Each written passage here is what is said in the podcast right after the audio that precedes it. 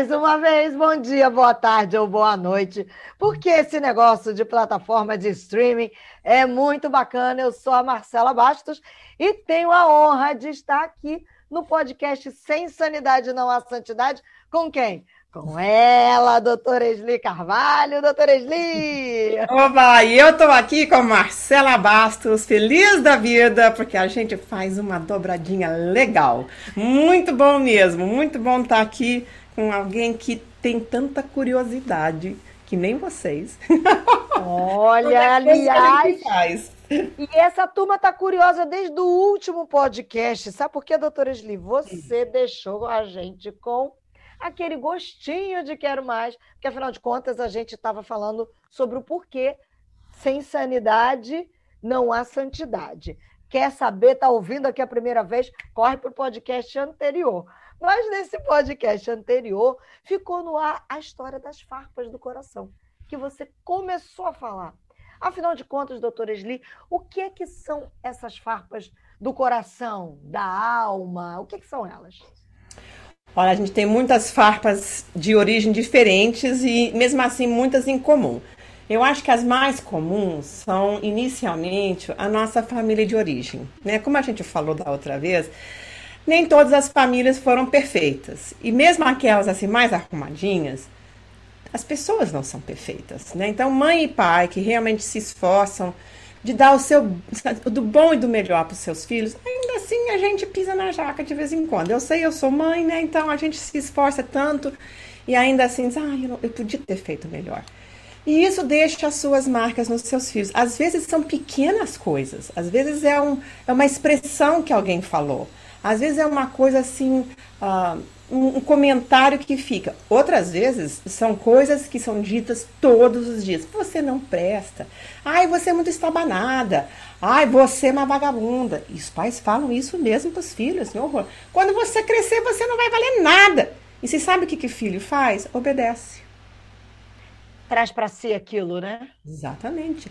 Por quê? Porque mãe e pai é autoridade. Então, se mãe e pai diz assim, você não presta, quando eles crescem, eles obedecem o que os pais estão dizendo. Então, a gente tem que escutar muito bem aquela palavra da Bíblia que diz que as palavras têm poder de vida e morte. O que, que você vai falar para os seus filhos? Palavras de vida. Minha filha, você vai dar certo. Rapaz, que coisa legal que você conseguiu fazer. Deixa eu ficar em pé e aplaudir tudo isso que você está conseguindo fazer. Mas, mas que maravilha! Como você é legal! Como você fez bem feito! Gente, elogio não mata ninguém.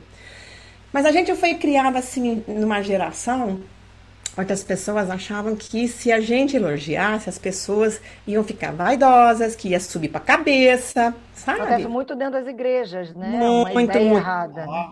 Né? Ah, vaidade, olha a vaidade, pecado original, olha o pecado de Lúcifer, não sei o que mais. E não é. Você sabe por que, que não é? Porque o amor não faz mal. O amor nunca faz mal, né? Imagina se Deus nunca nos desse um elogio. Imagina se Deus nunca dissesse pra gente, ah, Isli, eu, sabe, eu tenho tanto orgulho das coisas que você faz. E se você nunca ouviu um elogio de Deus, é porque um dos teus ouvidos estão entupidos, porque Deus nos elogia. Você é minha filha amada. Sabe? Ele não falou isso só para Jesus em quem eu me comprar. Ele fala essas coisas para gente.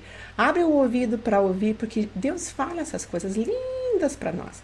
Então, um dos lugares que a gente desenvolve farta são essas experiências de família. Às vezes também a gente veio de família muito, muito complicada. Família onde teve bebida, onde teve violência, onde os pais ah, não se entendiam, brigavam muito, muita, muita violência física, muita violência verbal, emocional, manipulação, falta de dinheiro. Sabe, falta de dinheiro é complicado, né? Às vezes, assim, a gente ser pobre não é pecado nenhum, não tem nada errado com isso. Mas a gente não ter o que a gente precisa para poder apoiar a família é complicado, sabe? Da culpa. Deus não tem essa intenção para nós. Ele quer que a gente tenha tudo o que a gente precisa. Isso realmente tem. Então a gente tem essas famílias onde alguém abusava de, de, de drogas, né? E às vezes também em famílias tem até questões de abuso sexual. As pessoas não gostam de falar, ah, não, imagina se na igreja acontece. Acontece sim. Acontece porque a igreja está cheia de ser humano. A única diferença é que na igreja tem os seres humanos redimidos E a gente supõe que fora da igreja tem as pessoas que não estão redimidas. Mas tem de tudo. E hoje, sabe, Marcela, eu sou evangélica de muitas gerações. Uhum. O que, que eu tenho visto depois que eu voltei para o Brasil uns anos atrás é que a igreja realmente explodiu no Brasil. Não era assim quando eu era menina. E Mas Deus seja louvado. Virou uma moda, né? É, Deus seja louvado. A igreja encheu, só que ela também encheu de cristãos de primeira geração. A gente ter sido criada num lar cristão não é vacina, mas ajuda muito. É bênção. É né? Não é vacina, mas é bênção. E outras pessoas não foram criadas nesses valores, né? E tiveram famílias complicadas também. Então, a gente precisa ter dentro de nós e dentro da nossa igreja as formas de tratar essas farpas, as pessoas que vêm com essas experiências tão difíceis da sua infância. A gente também tem experiências da escola, né? Às vezes, às vezes a família é arrumadinha, sabe? Legal. Mas a gente vai para a escola, é um inferno sabe? Tem bullying, sempre teve, né? Só que agora a gente tem um nome para isso, né? É, é. é, antigamente tinha também, só não tinha nome. Agora tem nome, nome chique, bullying, né? Vem do inglês. É. Mas, mas tem professor que fala besteira pra gente, que faz coisas injustas com seus alunos, que faz diferença, que diz coisas. Às vezes até professores que, que assediam alunas e alunos né? A gente pensa que não. O mundo é um mundo realmente jaz no maligno. Olha, eu não acreditava isso tanto quando eu era mais moça, mas hoje eu fico assim, realmente complicado. E uma outra forma, uma outra origem dessas farpas também tem a ver com experiências adversas, coisas que acontecem sem que a gente tenha nenhum controle. Assaltos, né? O nosso país, infelizmente, né, a violência urbana é um negócio complicado né? Abuso sexual, estupro, violência sexual, né? Isso, muitas coisas também, né? Violência doméstica dentro da família, né? O abandono de famílias. Pessoas que se juntam e casa, junta casa, junta casa, não sei quantas vezes, né? Que tem filho aqui, tem outro filho ali, já está no quarta relação, né? E essa, essas perdas vão, vão realmente complicando muito. Então, muito dessas coisas né, vão criar farpas no coração. Por quê? Porque o nosso cérebro não consegue processar isso.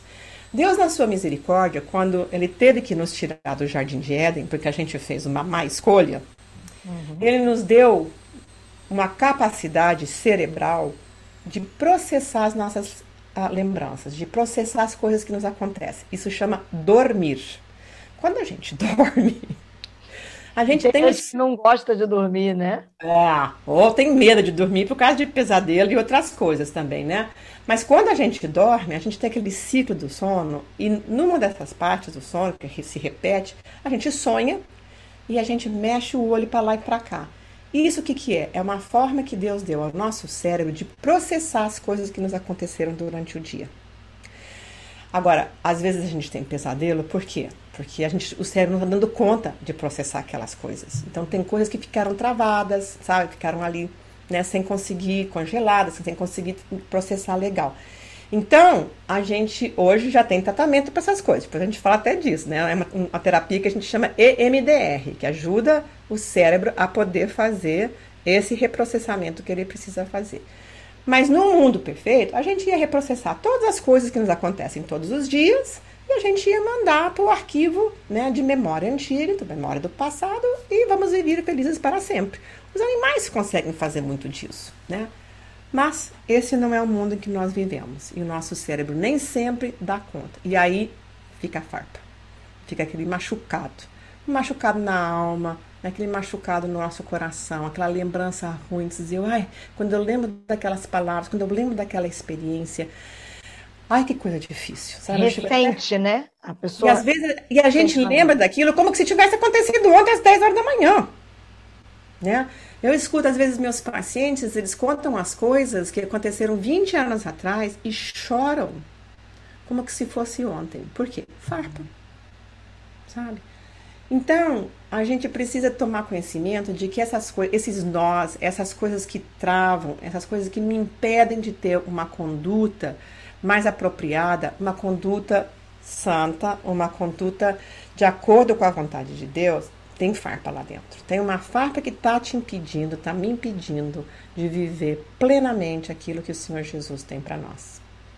Doutora Esli, você falou que são as farpas, disse o que, que pode gerar essas farpas, disse quais farpas aí podem estar escondidas no nosso coração, você deu dica de algumas, mas você também disse que todo mundo tem farpas. Não adianta achar que ah, eu não tenho, não.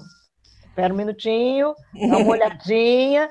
E eu queria falar especificamente para essa galerinha, a turma que de repente está acompanhando a gente diz assim: ah, não, mas eu tive uma família legal, você disse, talvez de repente tive um outro por, sei lá, ou de repente o, o cérebro processou tão bem que jogou em algum canto e que não percebeu ou não viu. É possível que isso aconteça? Como é que a gente consegue perceber essas farpas lá dentro, lá dentro da gente, que até agora a gente não se deu conta? Muito boa pergunta, Marcela.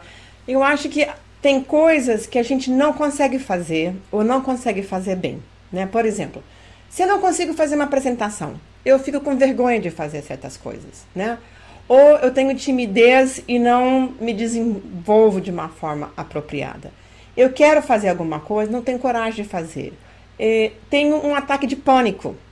Pânico não acontece no vazio, né? O coração, ansiedade, tum, tum, tum, tum, tum, tum, tum. Quando eu penso em fazer alguma coisa, subir num avião, né, acontecer alguma coisa, essas, todas essas coisas são fartas. Né? É que o pessoal acha que é muito comum desse tempo de agora, né? E é comum, mas não deixa de ser farpa, né? Pessoa que não consegue entrar numa ressonância magnética. Imagina você vai entrar lá dentro, meu Deus, não entra na água. Teve assim uma experiência de afogamento, quem sabe. Tem medo de, de, de piscina, de mar, de não sei o que mais uh, tem medo de, de enfrentar certas situações, né? Medo. Medo é febre, né? Tá avisando, olha, tem alguma coisa aí que não tá bem. Então, ninguém tem a vida perfeita. Ninguém. Sinto muito, não tem. Né? Então, tem áreas na nossa vida que funcionam melhor e tem outras áreas que não. Né? Eu me lembro de uma, uma paciente que veio uma vez e sabe, eu tenho uma vida arrumada, eu sou concursada, tenho meu apartamento, já consegui juntar uma poupancinha para minha velhice, minha mãe, meu pai, super legal, tenho meu carro, tenho minha profissão. Mas eu tenho um dedo podre para escolher homem.